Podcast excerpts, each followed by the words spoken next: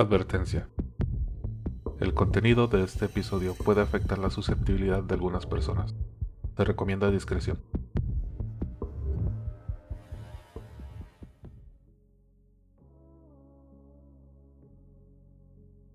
Hola, yo soy Evelyn y esta es la sección Te Conté, en donde hablamos principalmente de asesinos en serie, crímenes y otras barbaries. El día de hoy estaremos hablando sobre el hombre lobo de Alaris.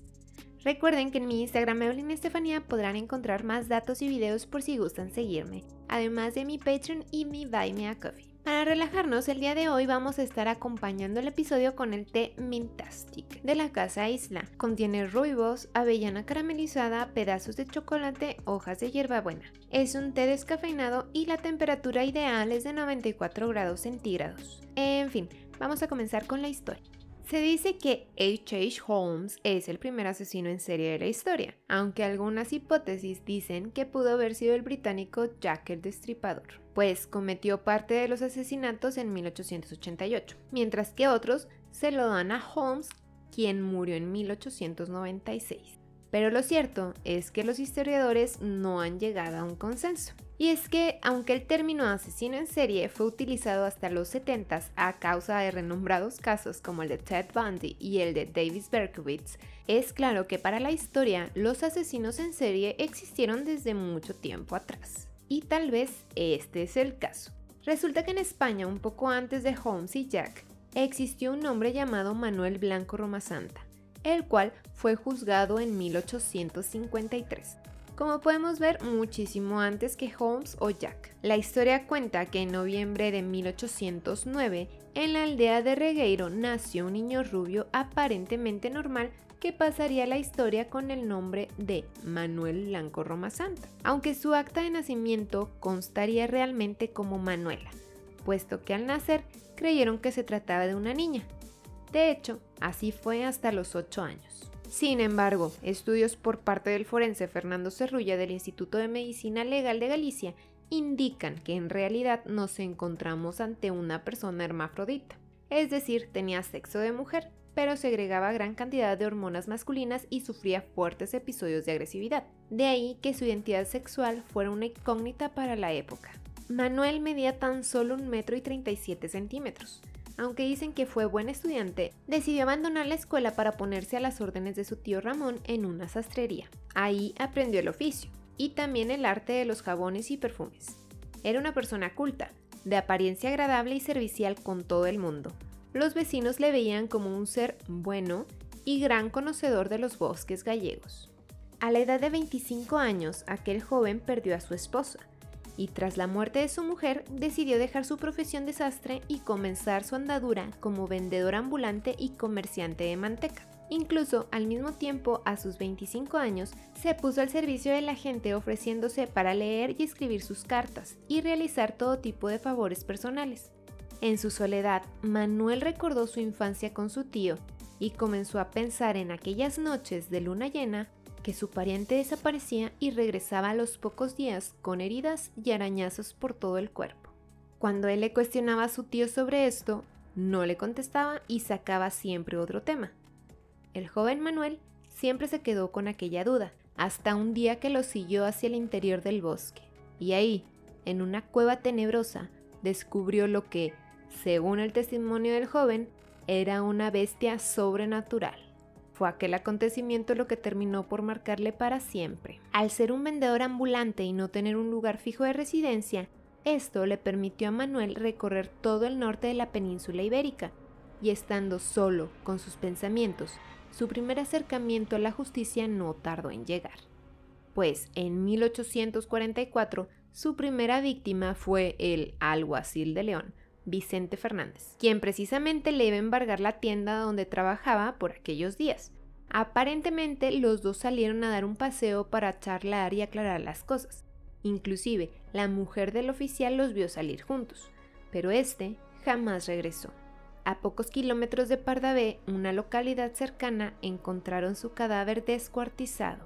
14 meses después, el juzgado de Ponferrada condenó a Manuel a 10 años de prisión. Tras no presentarse, le declararon en rebeldía e iniciaron su búsqueda y captura. A pesar de esto, logró esconderse y vivir durante meses criando ganado cerca de la frontera con Portugal. Pero tras reaparecer en el pueblo de Alariz, Roma Santa se empezó a integrar en el pueblo y rápidamente fue aceptado. Su actitud era aparentemente como la de otro habitante más. Con la amabilidad que le caracterizaba, empezó a solucionar la vida de aquellas gentes, ganándose así su confianza, prometiéndoles bienestar en otros pueblos y por supuesto acompañándolos a través del bosque a su lugar de destino. Una de esas historias es de una mujer llamada Manuela García que, junto a su hija, quería buscar un futuro mejor fuera de Galicia y encontrar una buena casa en la que poder servir. Para ello, quería ir a Santander y Manuel, al que todos consideraban un buen conocedor de los caminos, se ofreció a guiarlas hasta ahí donde les prometió que conseguirían un buen trabajo en la casa de un cura amigo suyo. Tras varias semanas, Roma Santa apareció contándole la fabulosa historia de la casa que había encontrado para Manuela y su hija, mostrando una carta falsa. Después de Manuela, sería Benita García, quien partiría en compañía de Roma Santa en dirección a Santander, donde éste prometió a la mujer que también encontraría empleo en casa de un cura. Más tarde lo harían Josefa García y Antonia Rúa. Algunas de ellas viajaban con sus hijos de corta edad, pero ni ellas ni los niños volverían a ser vistos jamás. Pasaron las semanas, los meses y los años, y la inquietud del pueblo dejó paso al temor y a la sospecha entre los familiares de las desaparecidas. Se rumoreaba que algo terrible podía haberles ocurrido a las mujeres y los niños que viajaban con el tendero, como se conocía a Roma Santa en el pueblo. Los rumores comenzaron a surgir y es que una de las cosas que Manuel se encargaba de vender era un ungüento hidratante para la piel seca y jabones con esencias. Así que el pueblo no tardó en sospechar que estos artículos estaban fabricados con manteca de origen humano. Así, los buenos tiempos de Manuel comenzaron a disiparse. La desconfianza empezó a colarse entre los vecinos que lo veían con malos ojos.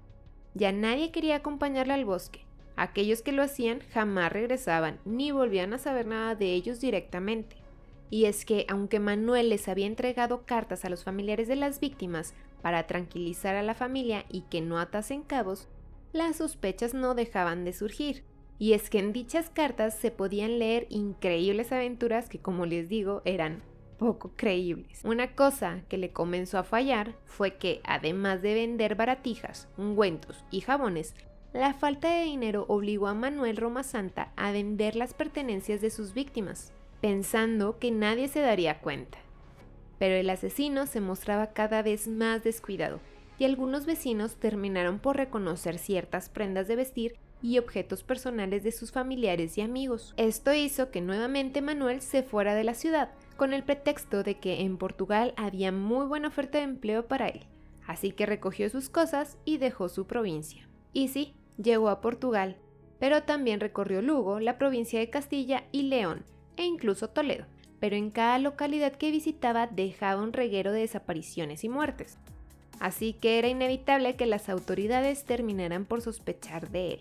No pasó mucho tiempo y finalmente el 2 de julio de 1852, Roma Santa fue detenido en la provincia de Toledo y trasladado hasta Lariz para ser juzgado. Una vez preso, el hombre reconoció haber matado solo a nueve de las 17 víctimas que se le atribuían.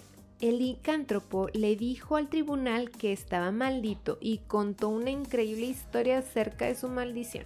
Esto fue lo que dijo. La primera vez que me transformé fue en la montaña de Cuso. Me encontré con dos lobos grandes con aspecto feroz. De pronto, me caí al suelo. Comencé a sentir convulsiones, me revolqué tres veces sin control y a los pocos segundos yo mismo era un lobo. Estuve cinco días merodeando con los otros dos, hasta que volví a recuperar mi cuerpo, el que usted ve ahora, señor juez. Los otros dos lobos venían conmigo, que yo creía que también eran lobos, cambiaron a forma humana. Eran dos valencianos, uno se llamaba Antonio y el otro don Genaro. También sufrían una maldición como la mía. Durante mucho tiempo salí como lobo con Antonio y don Genaro. Atacamos y nos comimos a varias personas porque teníamos hambre. Para demostrar ante la audiencia la veracidad de sus afirmaciones, el fiscal le pidió que se transformara en la sala judicial. Pero Roma Santana le respondió que la maldición duraba tan solo unos años, que estos ya se habían cumplido y que nunca más podría volver a hacerlo. Posteriormente pasó a relatar cómo mataba a sus víctimas y contó que lo hacía a mordiscos, ayudado por sus garras descomunales para devorarlos más tarde. Según él, y tal como le ocurría a su tío Ramón, cuando llegaba la luna llena se convertía en un hombre lobo. Como consta en la causa número 1178, causa contra hombre lobo, de los juzgados de Alariz datada de 1852 y que consta de 2.000 páginas manuscritas, Manuel Blanco Roma Santa aludía a su licantropía. El juicio duró aproximadamente un año y el 6 de abril de 1853 el juez de Lariz dictó sentencia. Le condenaba a la pena capital por garrote vil y a una indemnización de mil reales por cada víctima. Pero el abogado defensor de Roma Santa, asesorado por un hipnólogo llamado Dr. Phillips, alegó que no había pruebas suficientes contra el acusado que una simple confesión no aseguraba que fuese el verdadero autor de los crímenes.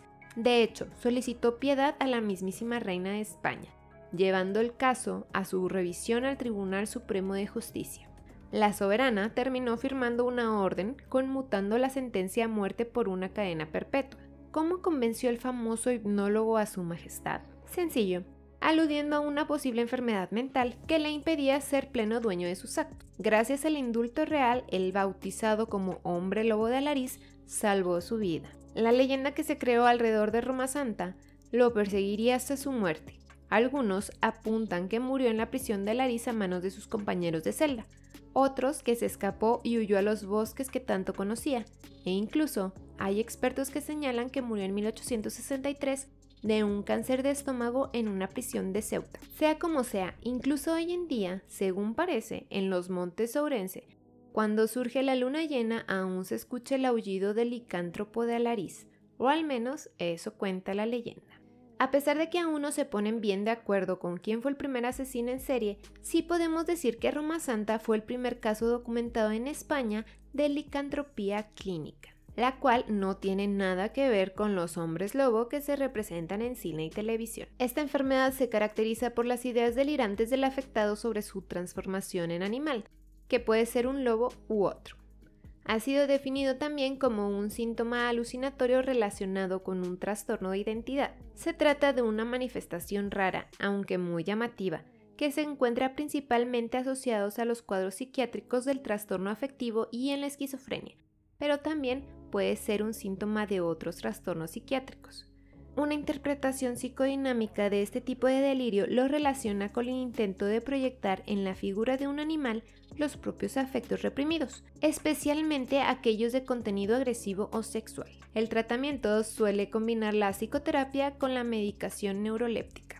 Hoy en día se sigue investigando acerca de este acontecimiento, ya que hay gran parte de la población que duda que sea verídica la declaración de Manuel Roma Santa.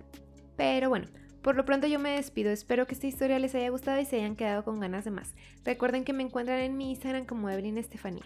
Yo soy yo, Evelyn de la Mancha, de vino. Adiós.